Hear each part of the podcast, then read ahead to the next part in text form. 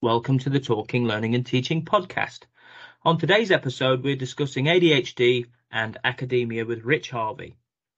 Rich Harvey is Associate Dean of Academic Staff Development at BIMM University, where he has worked over the past 12 years in a variety of teaching and leadership roles during a long period of organisational development leading up to the Institute recently achieving university status.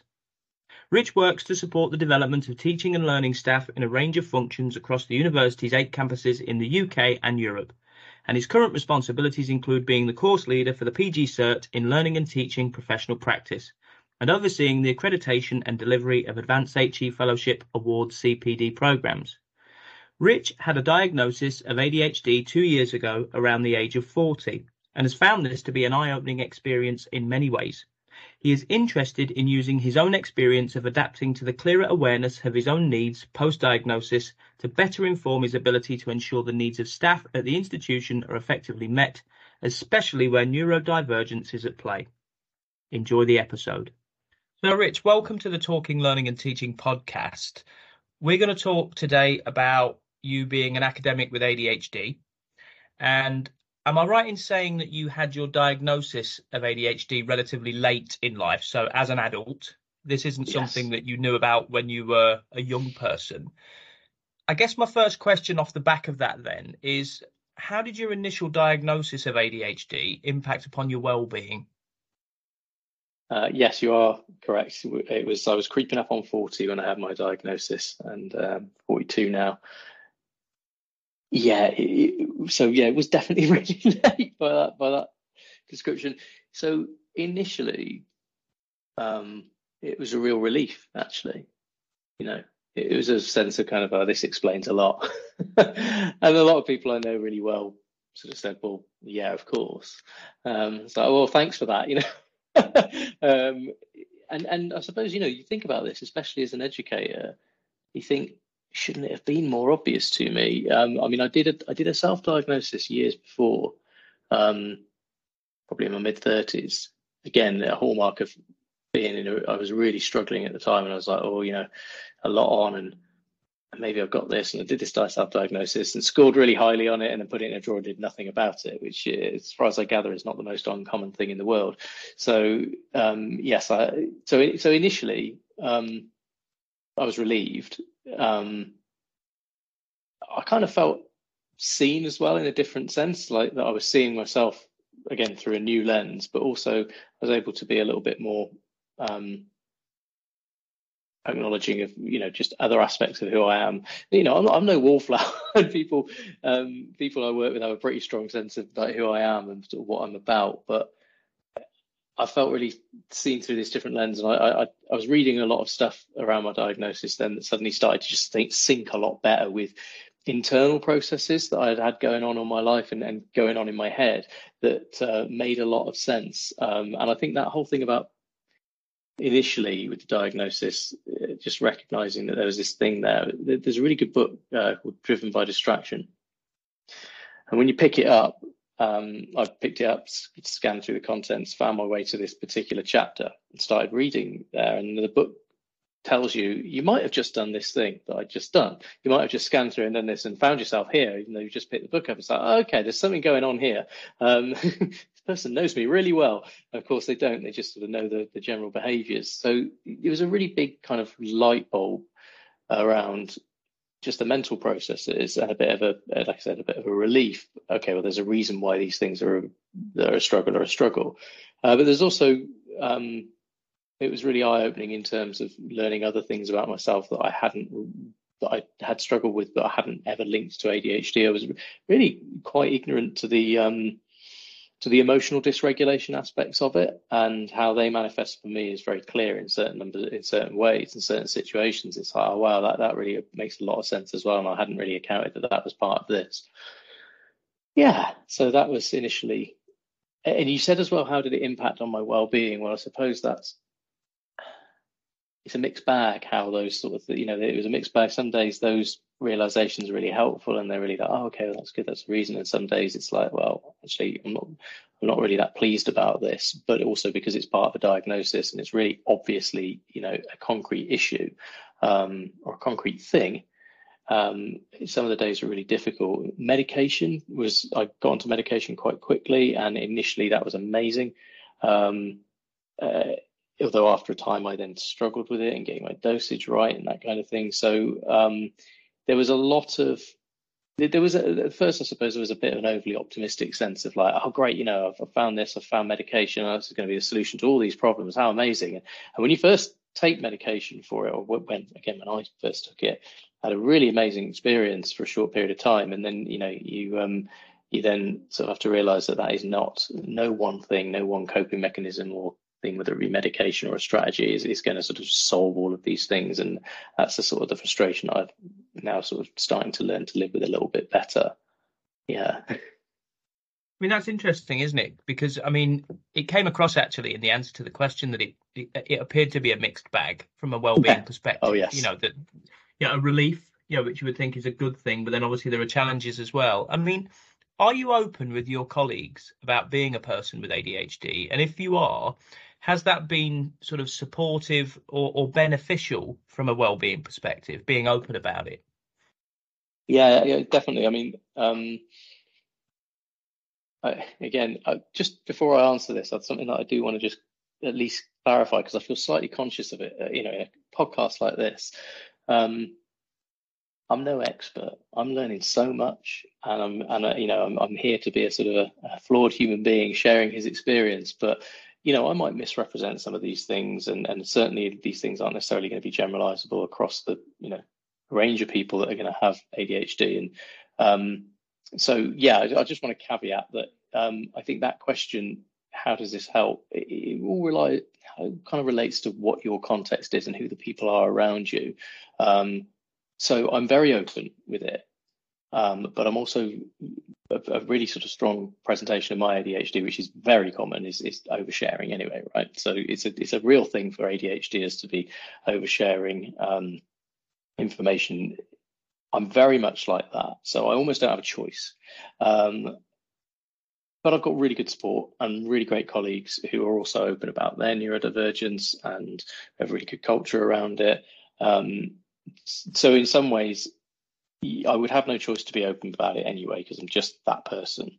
Uh, but I have been really well supported. I, I, think I'd probably say as well, if I'm honest, in the last couple of years, probably annoyingly open about it because it's been such a big thing. I mean, going back to that, I, I, almost feel I've been slightly almost disingenuous in saying it was a mixed bag because the relief was really strong in my diagnosis, but the challenges have been really, really, really frustrating. And I also, my diagnosis happened at a time where I was unwell with stress as well. So it's like, you know, your, you, all of your acute kind of day to day problematic irritants around how you don't function well really you know uh, that surfaced in as uh, yeah in as stressful a way as it possibly could have done. But going back to this sort of thing about being open about it i've been open about all that as well. Again you know um, i don't i do have days where i share things and say things and expose things that i still question. Um, that's you know 40 years of living through that ableist lens of looking at these sort of things. And you know you, you, you, say well, i should i should be able to do this. Why can't i just do that? And you know sometimes you do just really get stuck in the sort of the oh god if i could just function like fairly reliably for two hours you know and stay on track and that kind of thing. It can be very very very frustrating at certain points. But i'm open about that kind of stuff with everybody as well. Um, I've spoken to people that um, that that don't feel the same about it.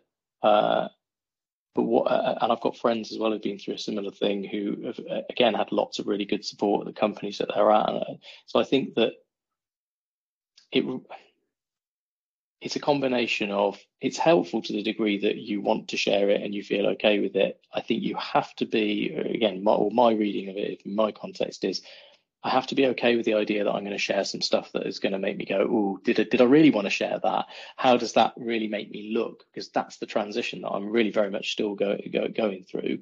Um, but if you do that and you steer into it, provided you've got the right support around you and people are, you know, um, understanding about these things, uh, then it, you know it will be fine.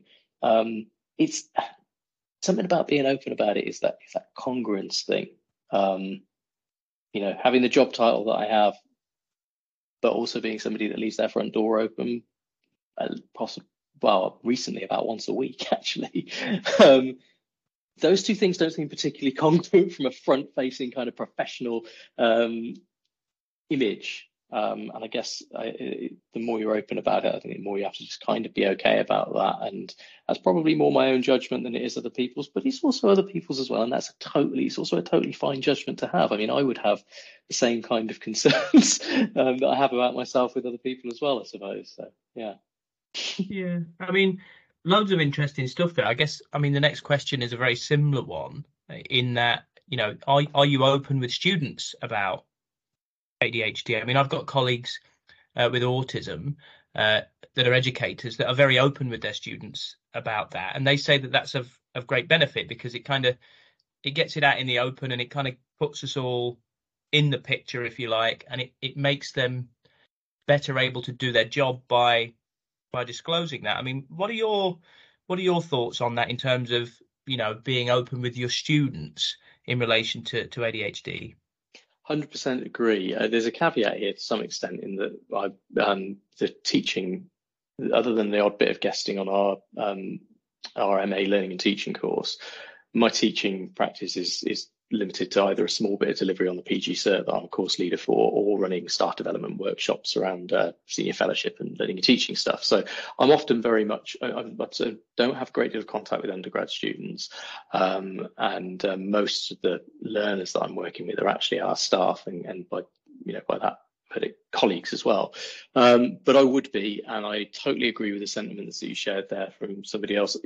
We had uh, uh, another colleague of mine did an amazing piece of research on her PGCert, uh, sharing um, her autism diagnosis with her students and uh, said exactly the same things, and, and it was amazingly fruitful. I think what it's good for is that you get some pretty, I think, with any kind of neurodivergence, you get quite a lot of quite direct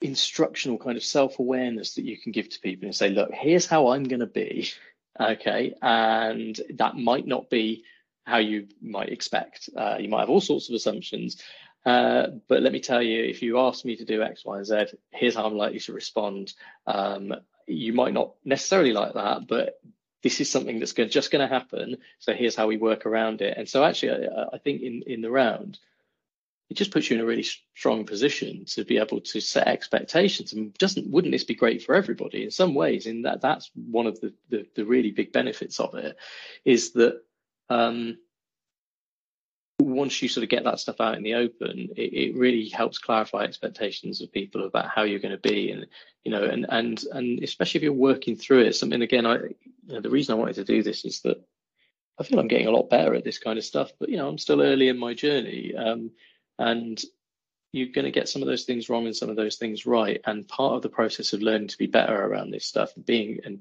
how being transparent helps, is to be transparent about, you know, you could you're not going to necessarily suss all of these things out. And some of the things you might need to work with people is negotiation.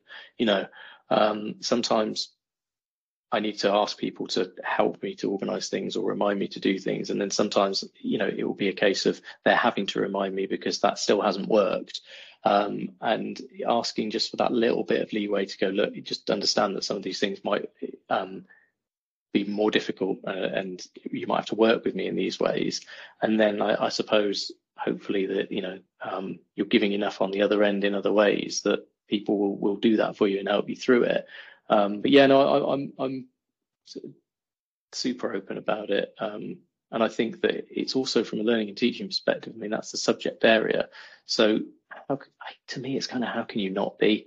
Um, because it's really useful for again for other staff who are trying to teach from this way, um, but also for you know the you know our PG cert. It's a constant conversation really about well how are we going to help support and understand our students that are in this position.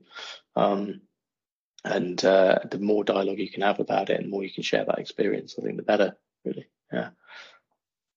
No, I totally agree. I think there are a number of things that resonated there. I think you know good teaching is often about building relationships, isn't it? And I think if you can be really, really clear and open about you know what you said there, you know, if if you ask me X, Y, and Z, you know, this is the the answer you're going to get. But at least if you're the student and you kind of know that, that's beneficial, I think. I mean, I had a boss years ago that used to create this sort of one page profile about how they like to work.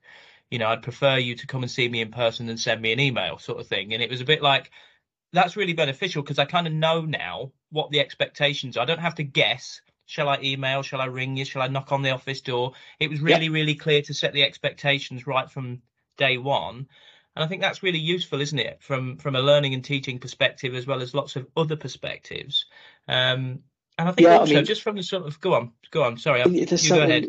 On that, there's something really, um, you know, going back to the trans from from diagnosis to now, you know, you, you shift in how you think about these things. When I read that initial diagnosis, I was really I was really sort of troubled by a particular piece of wording, which was needs to work under closer supervision than would normally be expected. That was a, going back to that idea of like, well, I have this kind of job and this kind of job title, and uh, you know, being well regarded doing this, but actually that's also a, a, truth. Now, how do those things stack up together? And how, you know, and um, and it also felt, you know, especially when you go to diagnosis, because you look back at childhood and and um, you know, it rings, it, it sort of knocks on the door of that. You can't be, you know, you need the supervision, and that's quite infantilizing as a kind of a, as a, something to read and then you know a few years later you just look at it and go yeah i'm i'm i'm a lot more over that and i'm a lot more likely to say to somebody i, I am going to need you to to sit with me on this or i'm going to need you to tell me when you need it and i'm going to need you to be really direct with me because you know somebody said to me the other day i don't I'm no rush on this doesn't matter if it's going it's like no do not say that to me because you just you're just putting yourself down the stimulation pecking order and you, you know, do not do that. This i need to see what the priority is and if it's no rush then at the very least we need to get some kind of firm deadline on it. So it's just helping yeah again just helping manage. Don't do the red flag stuff that's going to put you in a position where i'm then struggling to get the right kind of dopamine and the right kind of stimulation to get the work done for you that kind of thing I mean, that's that's really interesting because I think we often talk. I mean, certainly my sort of one of my key areas of of specialism, as you like, from an educational perspective, is sort of accessible, inclusive, and equitable education. And you know, a big part of that is about removing or reducing barriers. But you know, we as educators sometimes face barriers, don't we? That it's you know it's beneficial for us if those barriers are removed as well. And I think part of what you said there kind of really really spoke to that. I mean, are there any advantages to having ADHD? I mean, are there things that you do better or find mm-hmm. easier as a result of that? Um, I mean, there are things that um, I think. It's a rich. You know what I've been thinking about this. It's a really. It's a. It's a hard question because um, the the extent to which any of these things are advantages, they're just they're so contextual, they're so situational, um, they're so dependent, um, and it's hard not to feel like to do it. I, I, feel like I'm trying to sort of talk in generalities, but I, I think for me, um, I think one thing I would say is I probably experience more of the advantages of my ADHD outside of work than I do in it, um, because I don't tend to experience hyper focus as as, as well inside of work as I do outside of work because I do a lot of desk work, right? And that's always going to be something that's very, very hard to do for long periods of time in any con, no matter what I'm doing. Um, you know, if I'm going back to being open with students, if I'm teaching or teaching on Zoom, I make it really clear with people really quickly. And that's partly because being on one call for, you know, three, four hours or for a couple of hours, can be it can be a lot to be in my seat for that amount of time. And uh, and and very commonly if you ask anybody that, I, that sits on committees with me or anything like that if i've been quiet for uh, if i've not been able to talk for about an hour and a quarter there's a point at which if it's my opportunity to speak there's going to be a little bit of exuberance about it and it's out there. And so i mean i guess i'm not even answering the question. I'm talking about disadvantages. So how do they even get there? Um, yes, I was saying, wasn't I, that I experience a lot of this stuff more outside of work than in. When I do art and when I do music and you know whatever I'm doing there, I, I tend to sort of um, I can I can fail really comfortably as long as I'm interested in this thing. So it doesn't matter if I pick something up and I think I'm I'm interested in this to be good to to, to get good at it. I, I will get good at it no matter what it takes, because if I'm as long as I'm stimulated and interested in it, I'll just fail, fail, fail, fail, fail, and, and, and really enjoy the process of it. I went to learn pottery, and there's somebody, albeit you know quite a bit younger, next to me, but um, she was just really getting in her own way because it was a lot harder than we were all like. This is a lot harder than it looks on the internet.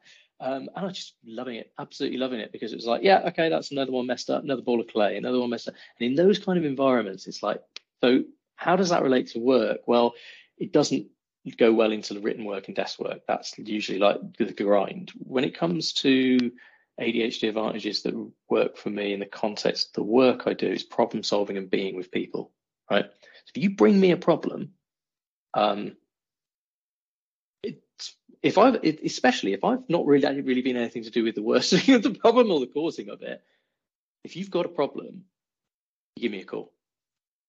And I would be I would be confident, and you could speak to lots of people. You Go, yeah, I'd be up there in the top one or two people that they would call first if they had a problem or they wanted some advice or they needed somebody to help work something out.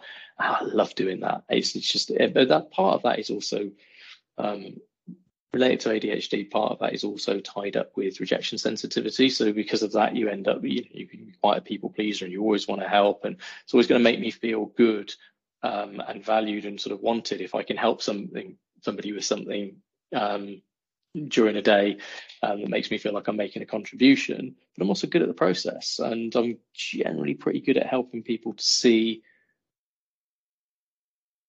Uh, generally, pretty good at sort of helping translate. This might sound strange, but a sense of well, if somebody brings me a problem, again, it's like, oh, okay, well, I'm not maybe this particularly worried about this because I wasn't five minutes ago, and and, and this is your so I can help translate that sense of it's okay. Look, there's stuff we can do here, and and most of the time, actually, people are coming with their own solutions, and all they really need to hear is like solution sounds generally okay. You should go forth and and, and solve. So it's um it's being with people, right, and it's relationship building, and it's and I think that a lot of that is um they say that I say they, I mean, some of the stuff that I've read around this is speculated to some degree, at least, to be that you're so your brain is so on that it's taking in so much and it's like that if it can focus enough on something like a relationship with somebody or an interaction or a problem that it's picking up um, things that other people might not pick up as well or, or more of the detail. I'm not so sure how robust that is but that does chime with my experience. Um, i think people share things well with me as well, pretty comfortably. Um, I tend to be something people, somebody people would confide in. That's partly just about being trustworthy, but it's also, even though I'm not always the greatest listener, um, it, they, I think people feel that I'm always trying to relate to it and understand what's going on for them. You know, so for, for ADHDers, there's a really common thing where we'll do the thing that is often said to be the worst thing, right? So somebody tells you about an issue or a challenge or something, and you go, well, something like that happened to me one time. And there's a school of thought, certainly from kind of like a therapy place, where it's like, that's kind of not really the thing to do, but it's quite an unavoidable thing to do for a lot of ADHD presentations because it's how we relate to people. It's how we show, look, actually, once we get past that, I'll still be there to help you with things. But uh, so um, yeah, I, I, just I feel like that that kind of stuff works. I think there's an energy level thing as well. If I'm with people, so this I think I don't. This is certainly not a specific ADHD thing, but I am highly extroverted. Uh, I really energize from being around people, and you pair that with like critical thinking, creative thinking, and being able to make connections with things that maybe might not have occurred to um, to everybody, um, then I've usually got really high levels of energy for that kind of work. Now that can mean I can be exhausting. I'll usually I'll be the last to get tired, um, and I have to keep, you know, so it can be an advantage. But I, you know, people need to be okay to go. Yeah, I'm knackered now, Rich. I've had enough, which I'm I'm cool to hear. and it, it, it sounds like you've got quite a strong self awareness of of those different aspects. Like you said, you know, in a meeting, if you've not spoken for an hour and a quarter, you know how you're going to then sort of react to that. And I think sometimes that can be an advantage in itself, can't it? If you kind of know how you're going to respond to various situations and circumstances, and you can kind of preempt what those responses are going to be, that can that can be obviously really useful. It kind of links a little bit this whole kind of awareness and understanding to the next question, and we'll we'll approach this question kind of generally, mm. um, not just necessarily in the context of your institution, but I mean, do you think we could do better in higher education in terms of employing people with ADHD? I mean, are we that aware of ADHD? Are we that inclusive and accessible? I mean, you know, are are we knowledgeable enough about it to sort of appropriately support people, I guess, with ADHD? I mean, maybe yeah, that's a very general question. And well, don't think... worry if you provide a general answer because you know I, I, suppose you've only got experiences within your in your context. But I mean, yeah. it'd just be useful to get your your viewpoint on that. Yeah, I mean, again, you know, thanks for clarifying that because it, it, it, whatever whatever I come up with here is certainly just going to be my my view. Um, I think both actually. So you've asked the question in a couple of slightly different ways. You've sort of said, could we do better? And are we are we doing enough or are we good enough at and it's like actually probably a bit of both like we're, we're probably doing enough in some ways but we could do a lot better so those two things i think can exist at the same time and and um, because i think as you know what the conversations we'll be having about adhd in 10 years in 20 years are going to be really different from the conversations that we're having now i feel absolutely confident about that because as a sector you know we are a sector that learns right so so i don't have um, uh, I, I, tend to just think, yeah, I have a lot of trust that we'll continue to get better. I think as well, I've had a humbling level of support around my diagnosis, partly again because it came at a time, it came right in the middle of a crash of, of, of when I was experiencing a lot of stress as well. So I was getting, you know, it was it was bundled up in in that same kind of support, but but specifically, even if I hadn't been in an acute time of stress and struggling with it in that regard, I know I would have had again just a humbling level of support. So um, I've had yes, lots of direct support like coaching, some support from um, work with therapy costs as well around some of the stuff I've done, um, and uh, just personal support and understanding. You know, we've got a really good culture around being open. I mean, we're creative industries practice, so we're all musicians, dancers, filmmakers at heart, you know, in, in by, by, by trade, so to speak, um, in our staffing. So, you know, there's a lot of openness and understanding around that, perhaps maybe more differently than there might be in other places. But I think the difference maker is um, nobody's sort of come along and gone right well because you have this we're going to do x y and z instead it's like we need to work together to figure out what x y and z kind of looks like for you um, and that's been quite a long journey and we're all still you know i'm still working on it but um, so I, I guess i guess the question would be is is are people doing the basics right and and and i wouldn't have had any um, there was absolutely no question. So, you know, the openness about reasonable adjustments. Um, I had a lot of flexibility in my work anyway. I'm in a pretty senior role, so those things tend to also be, you know, you tend to be working under a lot of autonomy. If anything, you know, the struggle for me is having so much autonomy in the role that I, that I have, right? And that's something that I work through, you know, with my manager and with my team as well.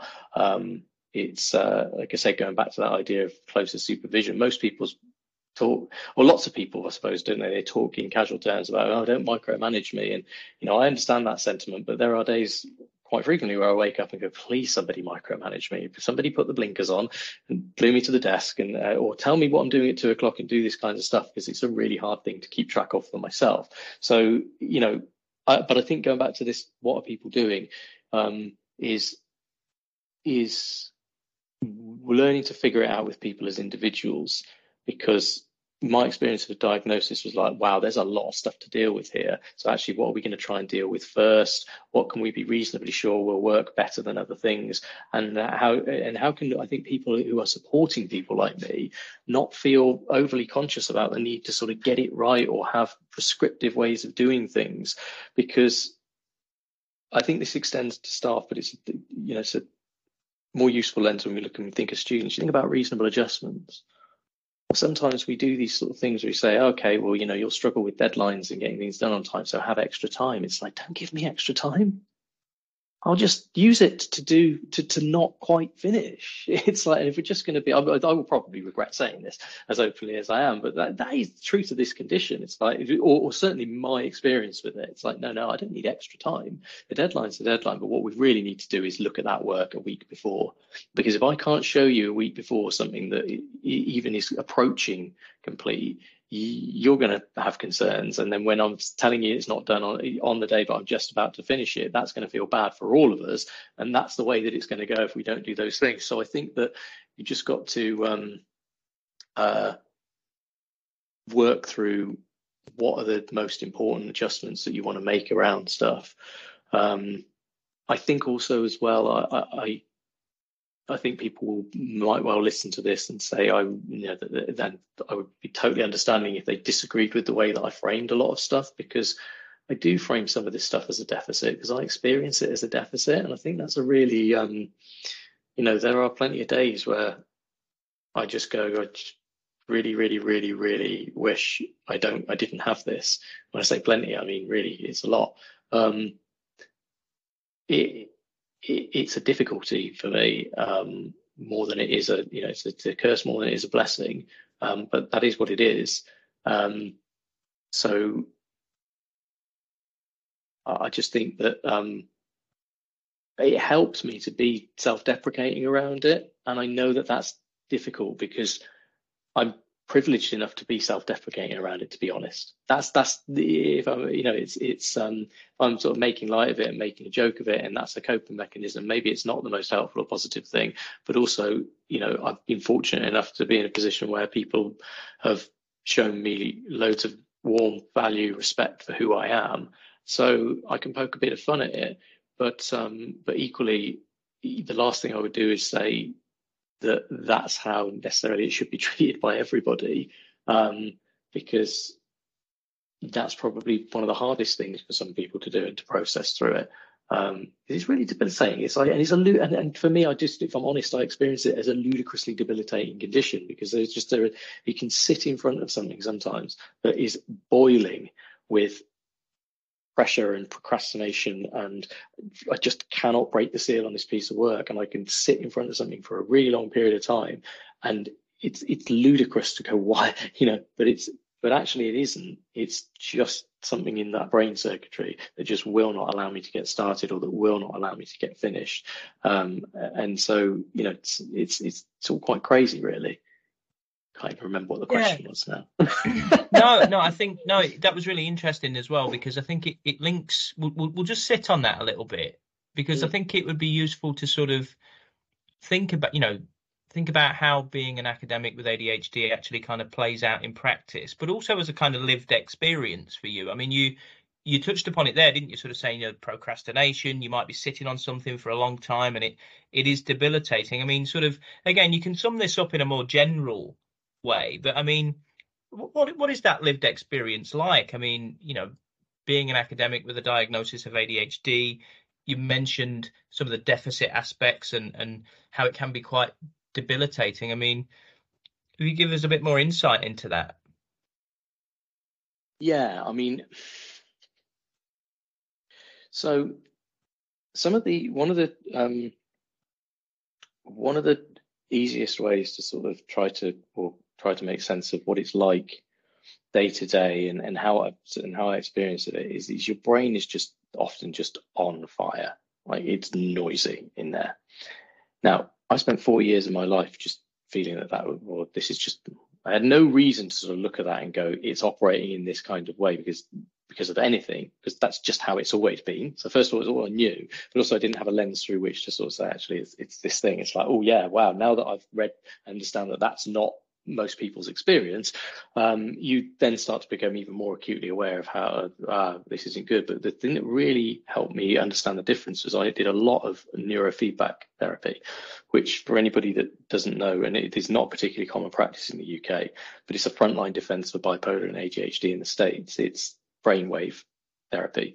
Um, takes quite a long time to kick in and it's essentially a process of of um, any of the if there's any experts listening, I'm sure I'm absolutely massacring this, but it's essentially a process by which you're feeding back information to the brain on the electrical activity, and if you if you do that over a period of time, the brain can actually kind of regulate itself with that information.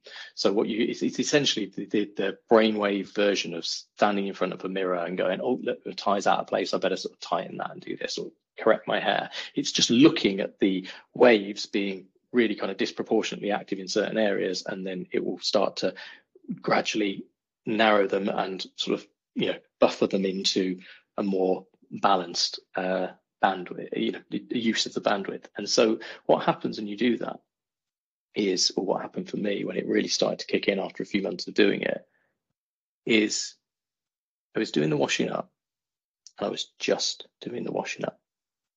I wasn't thinking about really anything. I was just really present, really calm, and I wasn't desperately trying to get it finished. Like, oh my god, I've got to do this. And, oh, this is just a really a huge drain on my life having to do this boring stuff. Or what else am I going to listen to? What am I doing after the, all that? I just suddenly I was like, whoa, this is really interesting because that's that's a level of calm and sort of peace that I don't usually get. So you can also get quite aggravated quite easily with ADHD if you're overstimulated in certain areas and you know, uh, again, after doing a lot of neurofeedback, I left the house one morning with a flat tire that I felt coming on the, the way the way home the night before, and and and oh, and just I got to the end of the road, and just as I felt that sort of enraging kind of you, you know, all the negative self talk, all the kind of like, why didn't you just sort this out and do that? Because you're just not on it, and it, I just almost saw that wave just flip and pass me by, and instead it just sort of went okay, look, it's not the end of the world. I can go back and either pump the tire up or, you know, jump on my bike, motorbike instead. And I'll be 10 minutes later than I was. And it's, it's not really anything to make a big deal of.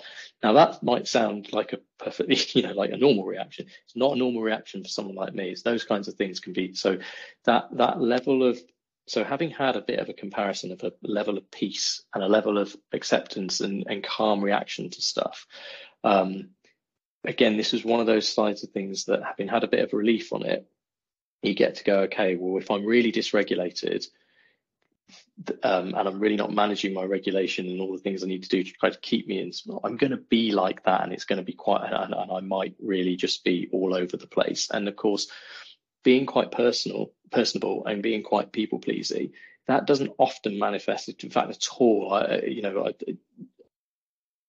I give you I give you a grand if you can go and find somebody that I work with in the last five years that's gone. Rich really angry at this at me personally and can remember anything like that in detail. I'm just not that kind of person. It all goes into into me, and it often goes into just more disorganization, more like uh, I've just forgotten now. I've just forgotten loads of things, or I've just, uh, you know, I'm looking at my desk going like, right, what am I, what am I going to do this afternoon then now? Because I've got some free time. Oh no, I'm supposed to be on a call. I'm actually supposed to be doing something. And oh, so it's all about having seen a bit of relief around that. You just realise how dysregulated you are, and and the, the neurofeedback therapist really explained this well. It's about bandwidth. So your bandwidth is is um is just very compromised, and the activity might be in a lot of the wrong kinds of areas. Um, and so, um, day to day, that lived experience is just it's a it's for me it's a constant return to going like right. I notice. I now notice I'm having a really a strongly dysregulated day. Um, and and and realistically speaking, the the most simple things are the things that matter the most. It's like how how well have I actually slept? Am I on routine with eating? Um, have I had to just deal with something that's disrupted me and then really pulled me out of focusing on something?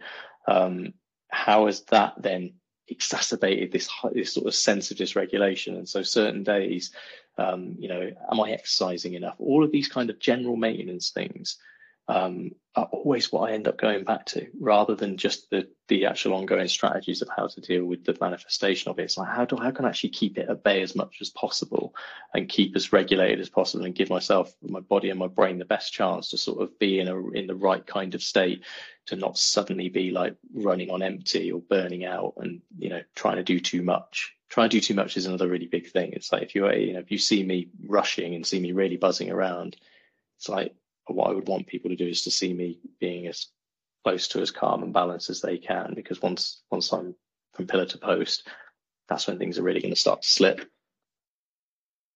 I mean, that was absolutely fascinating. I mean, there was so much there, I think, to sort of think about in in the sense of, you know, it seems like you said, having always having that awareness and sort of watching those responses and finding that calm. So obviously, I mean, I mean, it, it, in some ways, could be quite sort of tiring and quite exhausting. Always sort of having that to to deal with. I can imagine. But it was mm-hmm. interesting mm-hmm. what you said there about the yeah about the sort of going back to those sort of basics, making sure you sleep well, eat properly, eat, you know, with a good routine, get some exercise, you know, those sorts of things. They're sort of beneficial things for everybody, aren't they? Irrespective of whether they have ADHD or, or anything else. We've reached the final question, Rich, mm. and it's it's one that's sort of close to my heart. So I'm an educational developer. And you know, my main role is to work with staff, supporting them to develop their learning and teaching practices. I mean, what advice would you have for me if I was working with colleagues with ADHD? So, yeah, I, have made. I think support to put in scheduled time to work on the things that we say we're working on and not get pulled into other things. It's really difficult in any workplace, right? But I think it's incredibly difficult in HE because people, um, again, but certainly a lot of people I work with, there's, there's, a high degree of autonomy in the kind of work that we do. And we also have to be really flexible and adaptive at the same time. And so again, going, okay, the ADHD strengths can really play into that, but it's also going to exacerbate the weaknesses. So it means that that would be great if someone's like, Rich, could you just have a look at this with me? Or, or actually, could you change what you're doing next week to do this and to do that? It's like, yeah, yeah, yeah, cool. But there's so many new things happening all the time that if you're in an environment like higher education, you got, I think with ADHD folks, you've got to be really careful to go like, are we actually finishing the things that we said that we finish? And also, are you are you getting the time? So if, if things aren't milestoned and it's not like, right, I'm going to need to see some progress on this relatively quickly, so the longer away a deadline is, and the more potential, you know, if there's, I don't know, if you said something like there's 10 hours worth of work on something and there's a month to do it, that's kind of dicey. Like if it's 10 hours worth of work, then let's call it two weeks. And also let's figure out what the, what's going to happen after the one week mark so I can just show some progress. Because even if it means I've been super dysregulated and I haven't even been able to get started on it, it's making it more immediate. So I think there's again this does go back though to people's ability and willingness to be open with um you know there is a like there's a tension to navigate between how much you want somebody to do that with you and do that for you and also there's a tension to navigate with how much people are prepared to do that with you and for you. So there's got to be a bit of push and pull. Um, i think it's helping people if you're working with people with ADHD, helping them to just to to get them into a habit of saying no to things and finding a way to comfortably say, look, I'm just not available to look at this right now is a, is a good thing to to remind them to do, to to to, to say, look, are you finding ways to do this? Because once you can get a, a better technique for that, I think that's really helpful. Um, it's time blindness is a huge issue that um, I again that I had really no true understanding of until I had my diagnosis. And it's like, oh wow, yeah. I mean, it really is quite acute for me. So if I tell you, yeah, yeah, yeah I can do that, and I'll, I'll get it, I'll get it to you by tomorrow. You should be super suspicious of well, what else is Rich doing that's suddenly going to mean he can go and go and do this for me for tomorrow? And and I'm just looking at it thinking like, yeah, I could I could do that in half an hour, and, and feasibly I've probably got half an hour there. And the reality is that that's going to, especially if it's a close deadline, that's going to be not always the case because half an hour is actually potentially more like 90 minutes. And it doesn't matter how how many times I do that, it, I'm, I'm, all, I'm just always going to get it wrong. Um, so I've had to get into that habit of going, I have to I have to tell myself something that I don't really believe, which is this is going to take 90 minutes actually, or it might take two hours. And I don't really believe it, but I just have to go. But that that is actually it's really weird and counterintuitive. It's much more trustworthy. So if you're if you're working with people with ADHD, um, and they're looking to turn things around quickly for you or, or on certain time frames, just have a have a think about how often the time they say that things might take is is anywhere near as accurate and figure out either whether you're going to just work around that, you know, on their behalf and in the background by by just saying, you know, I need it by in three days if you need it in a week, or you know, um, just getting a sense of when something might be a little bit closer to the wire, or help them be direct about it and and, and know that it's okay that it would say it'll take longer. Um, I think filtering ideas and outputs is a real area of support. So I can throw quite a lot of things at a problem or a scenario. Um, and if we're going to talk about it, we could probably talk about it for a lot longer than we might need to. Um, so anything you could do to help me, and just thinking about help people in general to sort of go, okay, yeah, but what exactly are we going to do next? And which of these sorts and these things is definitely the next possible action. Um, now, I'm usually quite good at doing that. It's just I'll I'll probably spend too much time generating options. Or if we spend a lot of time generating options and we don't do that thing of like what we actually going to do with them, then, then, then you can probably trust nothing will happen if the next action isn't clear. Um, look, this, this this this is the sort of stuff that I think also you interesting about ADHD is that everybody benefits from this and everybody has challenges with this all the time. It's just the difference is um, with ADHD, it is, it is every day and it is absolutely exhausting. And you can nail it one day. And, you know, people say these things, don't they? Like, well, you know, making a mistake is an opportunity to learn. And it's just as long as you don't make the same mistake twice, it's like, I'm going to make the same mistake probably quite a number of times and beat myself up a little bit about it and go, oh my God, I should know this. But it's going to take quite a bit of time before I stop making that mistake. And then also there might be a long period of time where I've stopped making it and suddenly wake up one day and I'm making it again. So I think um, it, you know it's it's it's extending all the things that you would normally do to support colleagues um, and being aware that uh, there might be a little bit of um, frustration around why hasn't this sort of sunk in for this person or why are we still sort of going around again? So we haven't really cracked something that you might crack you know with supporting somebody else that doesn't have ADHD I think um, I think as well um,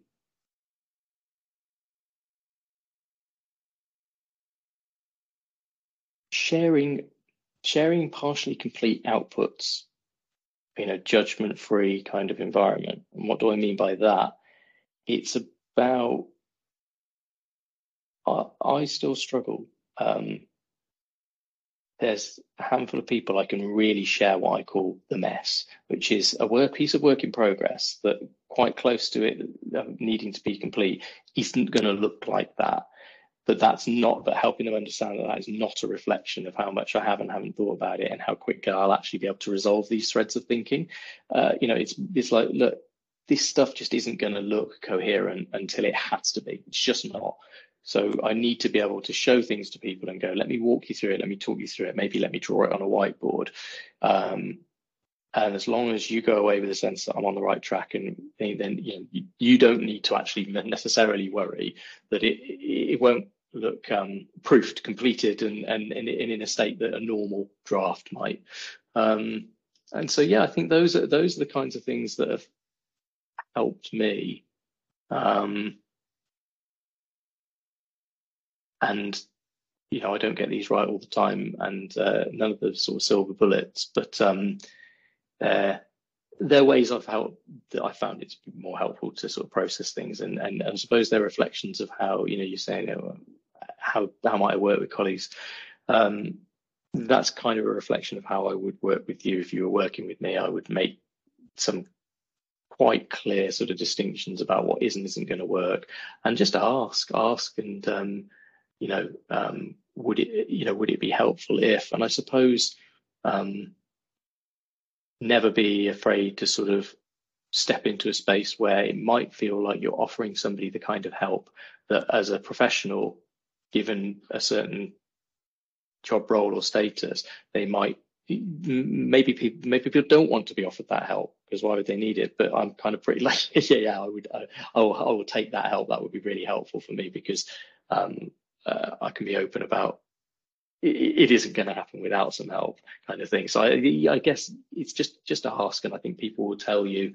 Um, to the extent they're comfortable, and then over time they'll get more comfortable with with being a little bit more honest. It's it's tough. A friend of mine, uh, we've got a couple of friends on an ADHD chat. We don't work in the same company, so even that is really interesting because we talk about stuff, and and even then we don't have to stop and think like, okay, but how might how might this worry somebody who's expecting work from me, or and we can just so we'll say to, you know we'll say, well, why don't you go and why don't you go and do 20 good minutes on this and tell me in an hour that you've done it, right? And if you manage to get 25, great. You do these little tips that ADHDers can do, but if you do it for other people, um, then uh, and for each other, that's a good bit of support as well. Um, yeah, I'm rambling now. Sorry. no, no, I think there's so much there. I mean, one thing that yeah, really good resonated. luck to your listeners. no, no, I, I think it, I think it's fascinating because I mean, a lot of what you said it was about sort of amping up those supports and scaffolds and kind of reducing and removing barriers. But I think you rightly mentioned that's beneficial to everybody anyway. You know, there's there's that phrase which I'm not a massive fan of, but it kind of is what what we're kind of on about. It's like you know, if you design for those in the margins, it benefits everybody, and there's an element of that in there, isn't it? It's just like well, you know, providing clear milestones and sort of saying to people, look, you know, this is due in in two weeks, and after a week, this is where you should really be at. It's beneficial to everybody. It's like okay, you know, it's not just beneficial for for those with ADHD. Rich, I'm gonna I'm gonna full time there. It's been an absolutely fascinating conversation. Thanks so much for being so open and sharing your experiences. I think the listeners are going to get so much from that, and maybe at some point in the future we can get you back on for another conversation. I really enjoyed it, uh, which sounds a bit odd saying that now because all I've done is talk uh, and mostly talk about myself. So what does that say? But I really enjoyed it for what it's worth, and um, if I, I'll, I'll send you details over, and if anybody wants to contact me, um, uh, I'll send you my details of contact as well because I'll talk to anybody about it. So that'd be absolutely fantastic. Thanks ever so much, Rich. Take care of yourself. Thank you.